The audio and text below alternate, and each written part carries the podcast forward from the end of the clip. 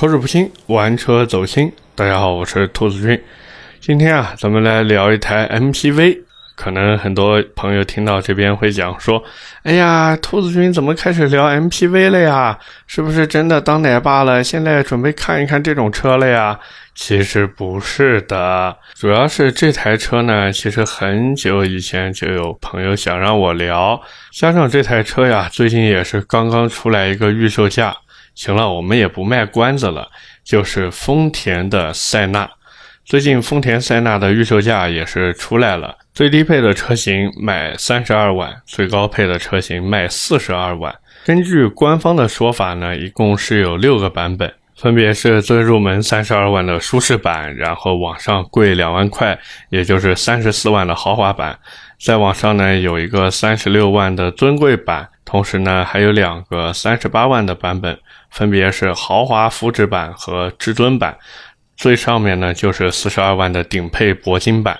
换句话说，除了最顶配的那个版本之外，实际上每个版本之间的差价就是两万块钱。说实话，我第一次看到这个价格的时候，我在想是不是他们专门负责市场这一块的领导，他们家的孩子正好最近在学数学这个等差数列。但是如果按照这个定价的话，我是没有看懂为什么顶配会比次顶配贵四万。因为实际上顶配车型比次顶配车型多的，也就就是把倒车影像换成了三百六十度全景影像，方向盘调节从手动变成了电动。然后多出了方向盘加热、方向盘记忆、HUD 抬头显示、前排的无线充电、主驾驶座椅多了一个四向腰部支撑，然后驾驶位电动座椅记忆、后排液晶屏幕、JBL 的十二个喇叭音响，然后后视镜的记忆和倒车下翻，外加一个流媒体后视镜，没了。换句话说，就这么一点东西，你愣是贵了四万块！我的天哪，你这些东西是金子做的吗？但是呢，我想了一下，我想明白了，为什么呢？就是这个顶配车型存在的意义，就是拉高整台车的调性。实际上，估计到最后，我觉得也不会有太多的人去买这个顶配版本，因为买 MPV 的人基本上都会留出三到五万的预算去进行一个内饰的升级，而顶配现在比次顶配贵了四万块，我自己买一个次顶配回去进行升级，得到的享受肯定会比这个顶配车型还要好。那么按照这个思路去想，我觉得三十二万的最低配和三十四万的次低配将会是热销版本，因为这两个配置的价格实际上和新出的汉兰达是差不多的。但是汉兰达毕竟只是一个七座的 SUV，它的第三排舒适性肯定不如丰田塞纳，所以那些想买七座车，但是手头预算也就三十来万的人，他们的目光肯定会聚焦在塞纳这两个配置上。而且塞纳现在全系都是二点五升混动，就是汉兰达同款的动力总成嘛。对于这些买 MPV 的人来说，只要动力总成一样，那么剩下来的那些舒适化配置，只要你想改，就没有改不了的。再一个，买车属于一次性的投入，但是内饰的升级属于间歇性的投入。比方说，我今天觉得座椅不舒服，那我可以去换一个座椅。明天我觉得，哎，后备箱有一个电动尾门可能会更方便一点，那我就去装一个电动尾门。甚至可以先把这个车开上一个三五年，等里面的内饰部件都用旧了，我再去改装。就像咱们给自己老房子进行一个翻新一样，重新装修，哎，又能提升不少的幸福感。那么现在这台塞纳，你如果指望它能给你带来什么豪华感呀，什么这个那个的，不好意思，那属于强人所难。丰田的车子，你就别指望它能给你多少东西。尤其是丰田的 MPV，你别说塞纳了，你就算是他顶头大哥埃尔法过来，又能怎么样？丰田的埃尔法，你如果不进行内饰改装，你会发现那一套内饰其实跟自家的汉兰达真的没差多少。换句话说，丰田的核心卖点在于它的稳定性和保值率。稳定性我们都知道，就是丰田的车子哪怕真的坏了，反正也好修。当然，我总觉得主要是因为丰田的车子本来就没什么配置，势必也就没什么能坏的东西。而就是因为它没什么能坏的东西，反而进一步促使了丰田的二手车在二手车市场上面保值率出奇的恐怖。因为买丰田二手车的人，包括卖丰田二手车的人，他们都心知肚明，就丰田的车子，哪怕你买一个二手的回去，你也不需要操什么心，花什么钱，你无非就是正常的油水换一套，然后把一些易损件，比方说刹车皮呀、刹车盘呀、轮胎呀，反正这些易损件你把它换掉以后，你只要保证这台车不出大事故。你以后哪怕卖三手、四手，甚至五手、六手、七手、八手的时候，它的保值率一样的出奇的高，根本就不会因为你是几手车，然后影响它的保值率。而这就是现在丰田的核心卖点。换句话说，丰田吃准了那些消费者害怕自己车子贬值过快或者小问题过多的心理，然后就盯着消费者这两个痛点去打。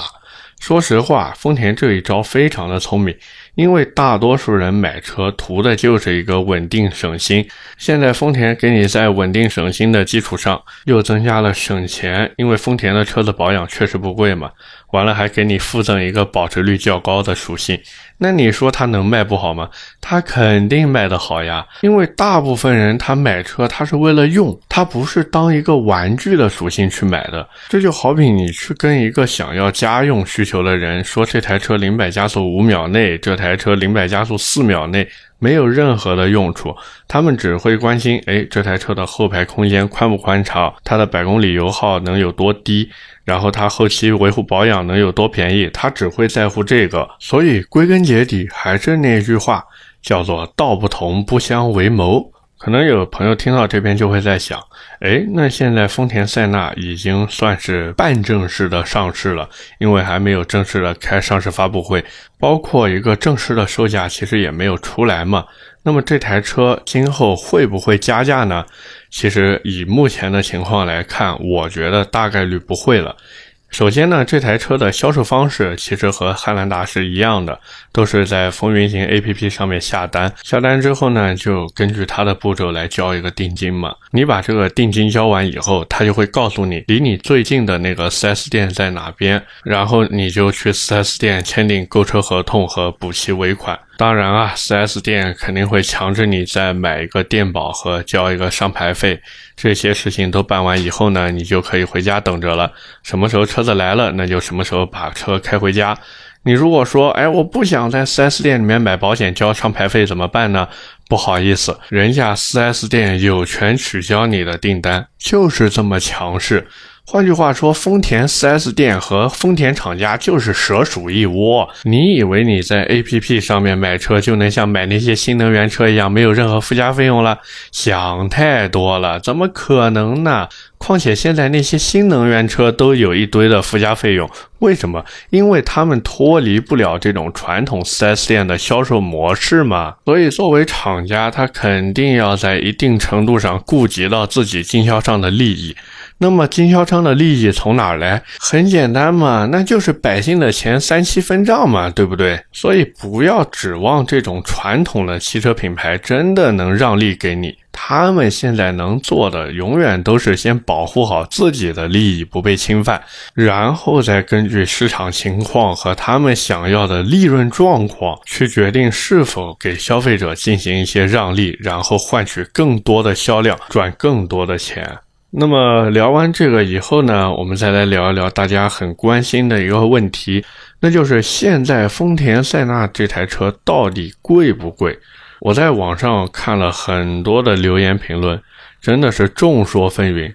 有的人觉得，哎，现在这个三十二万到四十二万的价格很贵，不如去买本田的艾力绅或者奥德赛了，包括同价位都可以去买别克 GL 八的陆尊版本了。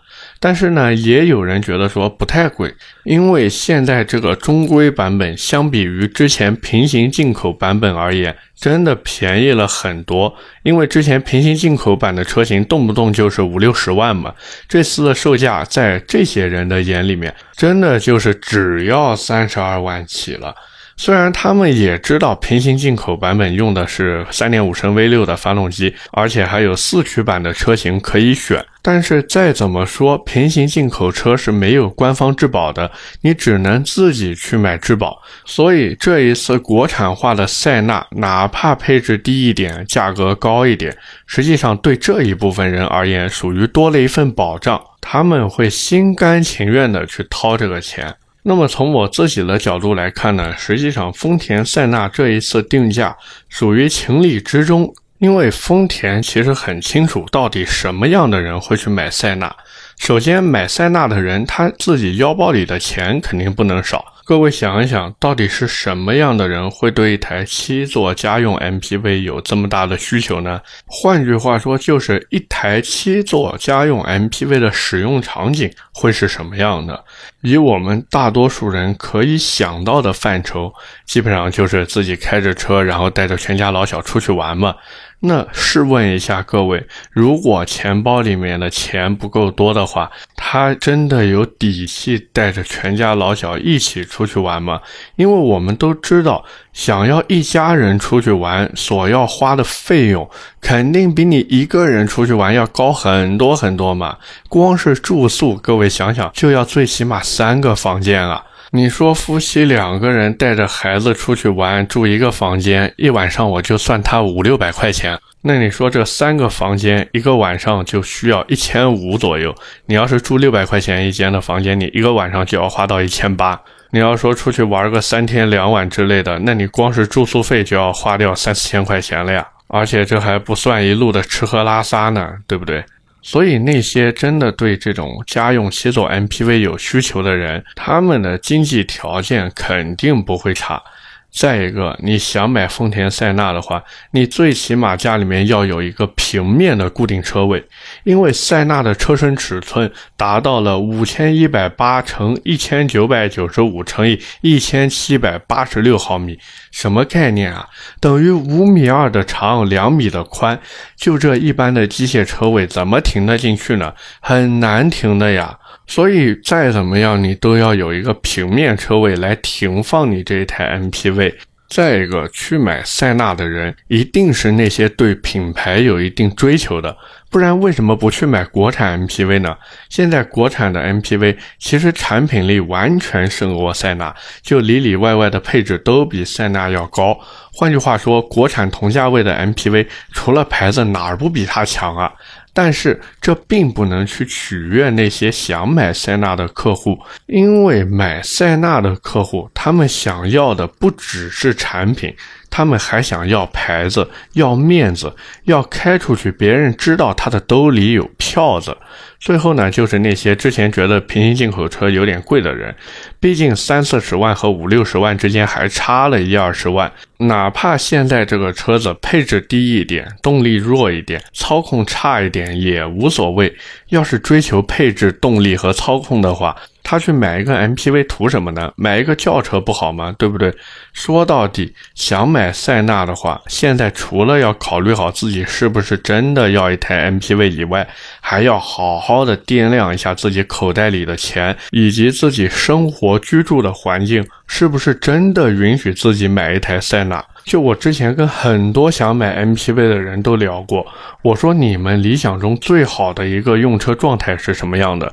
他们是这么跟我说的：有一台自己能当玩具的车，同时满足日常上下班代步，并且呢能有一台不是那么大，但是开起来舒服的轿车或者 SUV，这样平时可以带着老婆孩子一起出门。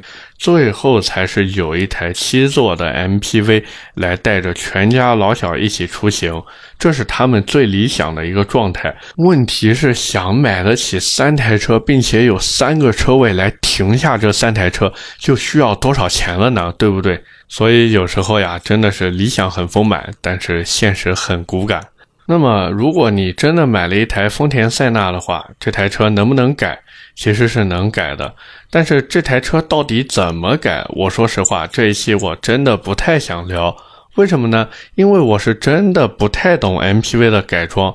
你要是把一台 MPV 扔给我，可能我对它进行动刀的地方，也就是轮毂避震、刹车包围这些。但是你说真去买一台丰田塞纳回来的人，有几个会去改这些地方呢？就我之前接触下来，那些开 MPV 和买 MPV 的人，他们十个里面有九个都是对内饰进行改装，而这种内饰的升级，其实无非就是换个航空座椅，加点真皮包裹，升级一下音响，补齐一下低配没有的配置。讲究一点的呢，就是根据自己的个性化需求来定制一个内饰配色，或者弄个什么星空顶、木地板、电动遮阳帘，反正这些东西我去某宝上看了一下，不仅一堆。卖家，而且只要你能想到的都一应俱全，甚至你想不到的地方，人家都给你安排的明明白白的，并且这些卖家基本上都提供线下安装服务。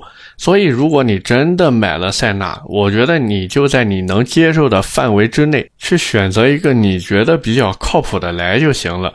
但是有一点需要注意，就是你在进行一些电气化配置方面改装的时候，比方说音响啊，比方说什么大屏啊这些，你一定要记得那个电路的线材最好是用绝缘防火材料的。最后呢，我们来进行一个小小的总结。我在浏览丰田塞纳相关信息的时候呀，发现有一条留言是这么说的：他说以前经常发牢骚，为什么房价这么贵？为什么国家不能再管管那些房地产商，让房价降一降，让老百姓都有地方住？但是后来他房子拆迁分了四套房，就觉得凭什么房价要降，就应该涨价，涨得越高越好。为什么要给大家念这段话呢？其实我觉得用这一段话对塞纳来进行一个总结，真的非常非常贴切。就对于那些不差钱的人来说，塞纳这台车哪怕卖五十万甚至六十万，其实之前平行进口车就是这个价格，照样有人买嘛，对不对？反正不管卖多少钱，他们也都能欣然接受。为什么？一个是因为他们有这个钱。第二个，他们恨不得自己这台车被炒的价格越高越好，这样自己早一天买就能早一天享受到这种市场的红利，就好像那些很早的时候去买阿尔法的那些人一样。我记得最开始丰田的阿尔法也就是八万、十万这样加，后来就突然涨到十五万、二十万甚至更多。如果我没有记错的话，最多的时候还有加价五十万和六十万的，以至于那些早买的人发现自己的。车子哪怕当成二手车卖掉还能赚钱，妥妥的理财产品。而那些后面想买阿尔法的人，要么捏着鼻子去跟人家商量能不能少加一点价格，要么就去看一看二手的阿尔法，要不然就只能索性放弃购买这台车。实际上，丰田塞纳现在瞄准的客户根本就不是那些嫌贵的人，因为在丰田的意识里，甚至可能会觉得现在的定价很良心。如果你觉得贵，那你就别买，就这么傲气。但是对于那些想买七座 MPV 的人而言，这样的价格确实不够亲民。但是环顾四周，你会发现在三四十万这个价位区间，现在能买到的 MPV 似乎也没有什么车。便宜点的艾力绅和奥德赛尺寸有点小，差不多价格的别克 GL8 不仅开着像司机，碰撞成绩也不太好。大众的威然长得有点奇怪。奔驰的 V 级定价不低，而且后期费用也高。传祺、大通、荣威似乎也挺好，但是想想钱都花了不少，买个国产车回来是不是有点傻帽？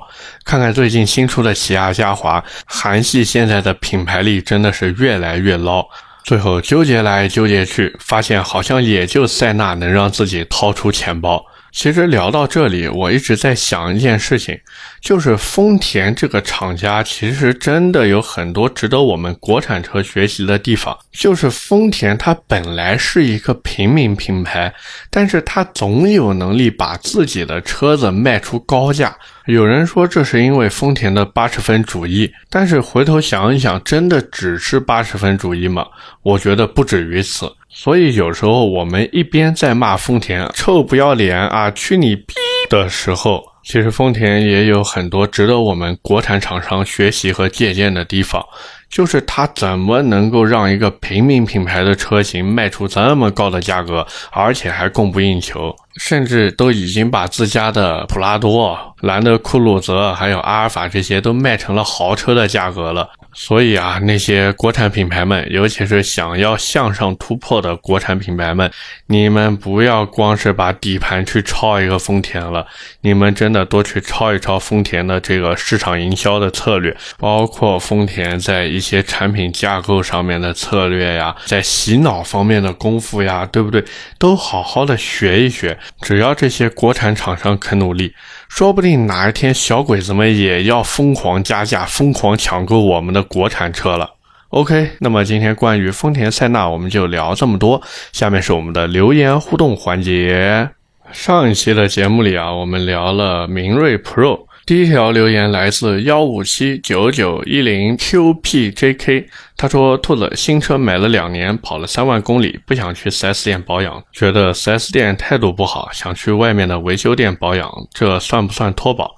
其实依照现行的规定来看，只要你在二级或以上修理厂进行保养，并且开具了相关的发票，就不算脱保。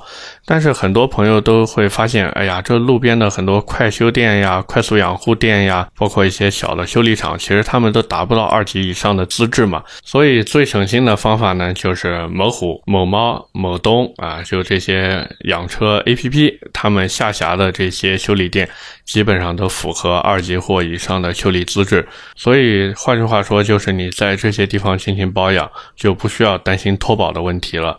第二条留言来自听友三五幺五四六八二，他说：“斯柯达这个品牌给人的感觉就是直男、丑男、理工男的感觉，无论徽标还是以往的车身设计，我无法想象一个小姐姐或者商务人士从斯柯达上下来的感觉，注定了小受众的命运。”哎呀，其实怎么说呢？斯柯达在卖身给大众之前，一直都是豪华品牌。其实哪怕委身给大众以后呢，他们也造出来一些比较不错的车子。就比方说明锐 RS，就在玩车的人心中，那明锐 RS 真的是神一般的存在。实际上，核心点在哪里呢？在于上汽。我总觉得他们根本就不重视斯柯达这个牌子。人家斯柯达在海外明明就有 RS 的版本，那明锐 RS 旅行版多香啊！全时四驱，2.0T EA888 高功率发动机，配上七速湿式双离合变速箱，然后各种强化件。换句话说，这就是一个换壳旅行版的高尔夫 R。就这车在海外卖的还比高尔夫 R 要便宜，你说香不香？当然香啊！上汽斯柯达实际上最大的核心点就在这个地方，他们根本就没搞明白斯柯达的卖点在哪儿。要我说，现在斯柯达的销量反正也就这么回事了。那为什么他们不去把这些有腔调、有品位、有性能的车子拉到国内来卖呢？哪怕你定的价格稍微高那么一点点，对不对？当然，你这个价格也不要太离谱。你说一台明锐 RS 卖的跟人家高尔夫 R 一样，肯定不合适嘛，对吧？实际上，之前明锐 RS 进过国内。那时候卖的其实真的不算差，为什么呢？那台车就是一台换壳的高尔夫六代 GTI，想想看，那个年代两百匹马力的一台车呀，那时候两百匹马力可比现在两万块钱都值钱，真的。然后人家明锐 RS 最后卖的价格还比高尔夫六代 GTI 要便宜，你说说看，这叫什么？这叫良心呀！所以斯柯达如果真的延续着这种良心路线往下走，它真的不会像现在这么惨。最后一条留言来自夏末冰豆沙，这也是我们的一位老听友了。他说：“明锐 Pro 现在五千块钱的优惠有点少，买这个价位的人呢，对品牌没有什么忠诚度，优惠不大的话，销量其实很难起得来。”哎，这个怎么说呢？一方面，大众现在都在打折促销嘛；另一方面呢，这个价位买车的人呀。你说他对品牌没什么忠诚度，确实是这样。但是他们对这个车系的忠诚度，我感觉非常非常的高。就买日系的不会买德系，买德系的看不上日系，买美系的觉得你们都是弟弟，然后买法系的觉得自己才最牛逼，买韩系的觉得我这才叫性价比，买国产的觉得你们拿什么跟我拼。反正总归都有这么一个鄙视循环在这个地方，哎呀，非常的有意思。不过就明锐 Pro 这台车而言呢，确实五千块钱的优惠太少了，等能到两万五以上再说吧，好吧。OK，那么今天的节目呢就到这里，也是感谢各位的收听和陪伴。点赞、评论、转发是对我最大的帮助。如果你觉得我聊的还行，也麻烦点击一下订阅专辑。我的节目会在每周二和每周四的凌晨更新，这样各位一早起来就能听到我的节目啦。OK，那么我们今天就聊这么多，我们下期节目接着聊，拜拜。